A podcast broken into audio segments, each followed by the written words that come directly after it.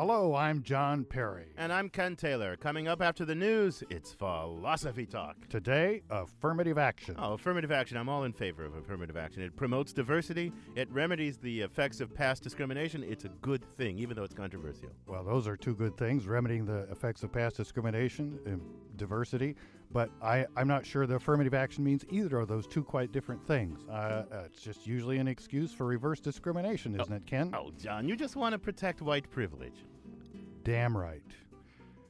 Philosophy Talk continues after the news.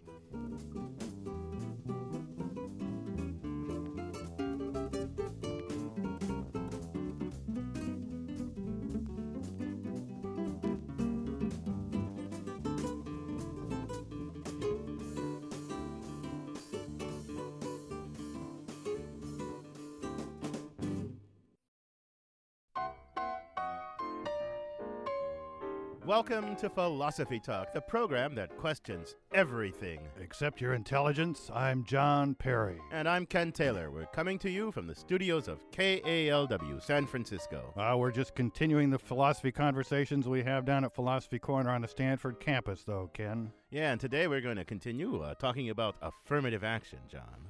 Affirmative action. Now, now, what what is affirmative action Well, anyway? It's a lot of different things to a lot of different people, but the point of it is, is one of the points is to remedy the effects of past discrimination. You know, when I was growing up, in the way back when, Yeah. uh, the the things that a black guy like me could aspire to, seriously aspire to, were were severely constrained because of discrimination. There was always being the first black this, the first black that, and there was like major achievements that haven't happened in the you know 200 year history of the country. So affirmative action is helping to overcome the effects of that uh, stuff.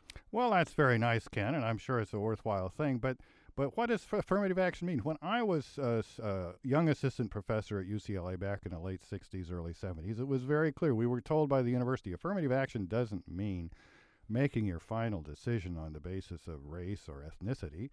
It means re examining the criteria, say, for admission to your graduate program. Uh, do you require a, a, uh, a, a degree from a good university because you don't think people can come from bad universities? No. So re-examine your criteria, and send your brochures out more widely, not just to Ivy League schools, but to Southern schools with heavy black enrollments. Yeah, that's That's not what it means now. It means reverse discrimination. Well, I mean, it means something more than what it meant then, because in 1972 there was this uh, dissent, this uh, executive order by Nixon of all people, saying you need timetables, goals, and all this stuff to so that you can measure the progress. So it doesn't mean quite what it meant in your day. Uh, but let me ask you a question: How did you get your first job? How did I get my first job? Well, I, I think it was a perfectly rational and fair procedure. The chairman of the philosophy department at UCLA called up the chairman of the philosophy department at Cornell University and said, Have you got any hotshot graduate students? And my name was given to them, and the next day they offered me a job.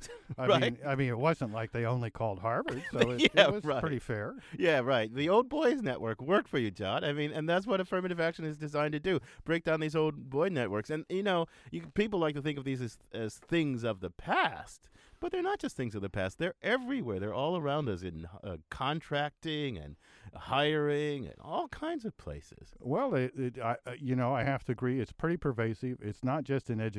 Sometimes I think the real essence of affirmative action is let's. We're making decisions all the time in our society based on illegitimate and unfair standards. Let's get Afro, being an Afro American or being a Native American or being a Chic- Chicano included in a, in that list. That's yeah, fair. right. Uh, I guess know, that's a pretty cynical way to look at it. California's been dealing with this for a couple of decades, trying to break down old boy networks. And our roving philosophical Amy Standen uh, investigated some of those efforts. She files this report. About 20 years ago, San Francisco city officials took a look at how the city was awarding private contracts and decided they had a problem. city contracts were being let almost exclusively to businesses that were owned by white males. Oren Sellstrom is an attorney for the Lawyers Committee for Civil Rights in San Francisco. The city's Human Rights Commission gathered statistical evidence that showed that at the time in the early 1980s, less than 3% of all city contracts were going to women and minority owned firms combined. uh, a really infinitesimally small amount of what is hundreds of millions of dollars that is spent on public contracting in the city every year. In an effort to diversify, the city came up with a new affirmative action ordinance which favors bids put in by women and minority owned businesses.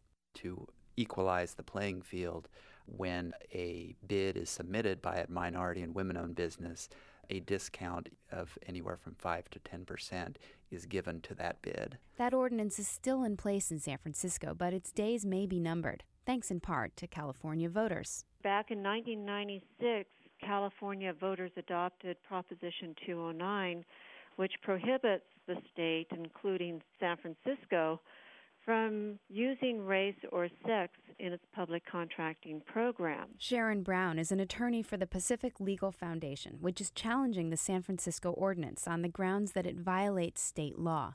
The people of California said that they do not want their government to look at people differently solely on the basis of race. Browne would like to see the city take steps to encourage all small businesses, regardless of the race or sex of their owners. Just because uh, a person is white and male doesn't necessarily make them privileged. When they look at the problems that the minority contractors and the women contractors are identifying, those are identical to the same problems that all small businesses encounter. And so, why not do a program that helps everybody? Proposition 209 does prohibit preferential treatment on the basis of race or sex, but it also forbids government agencies from allowing discrimination to take place. Oren Sellstrom says that without the city contracting law, that's exactly what would happen. If the program is no longer in existence, we will go back exactly to where we were 20 years ago. We have just seen last year in the United States Supreme Court a ringing endorsement of the need for affirmative action in the higher education context, recognizing that unfortunately we still do live in a society where race matters and that government has a duty and a responsibility to make sure certain segments of the population are not unfairly excluded from participation. But to Sharon Browne, that's just no argument for race or sex based affirmative action. That's discriminating and we don't allow discrimination in the state, much less uh, in the United States. It's a question of how we want to deal with history. Does the fact that society has historically discouraged minorities and women justify doing the reverse, for a while at least, in modern times? Or is discrimination discrimination, no matter who it targets? For Philosophy Talk, this is Amy Standen. You can listen to the rest of this program by purchasing it at iTunes Music. Or for unlimited listening, become a subscriber at philosophytalk.org.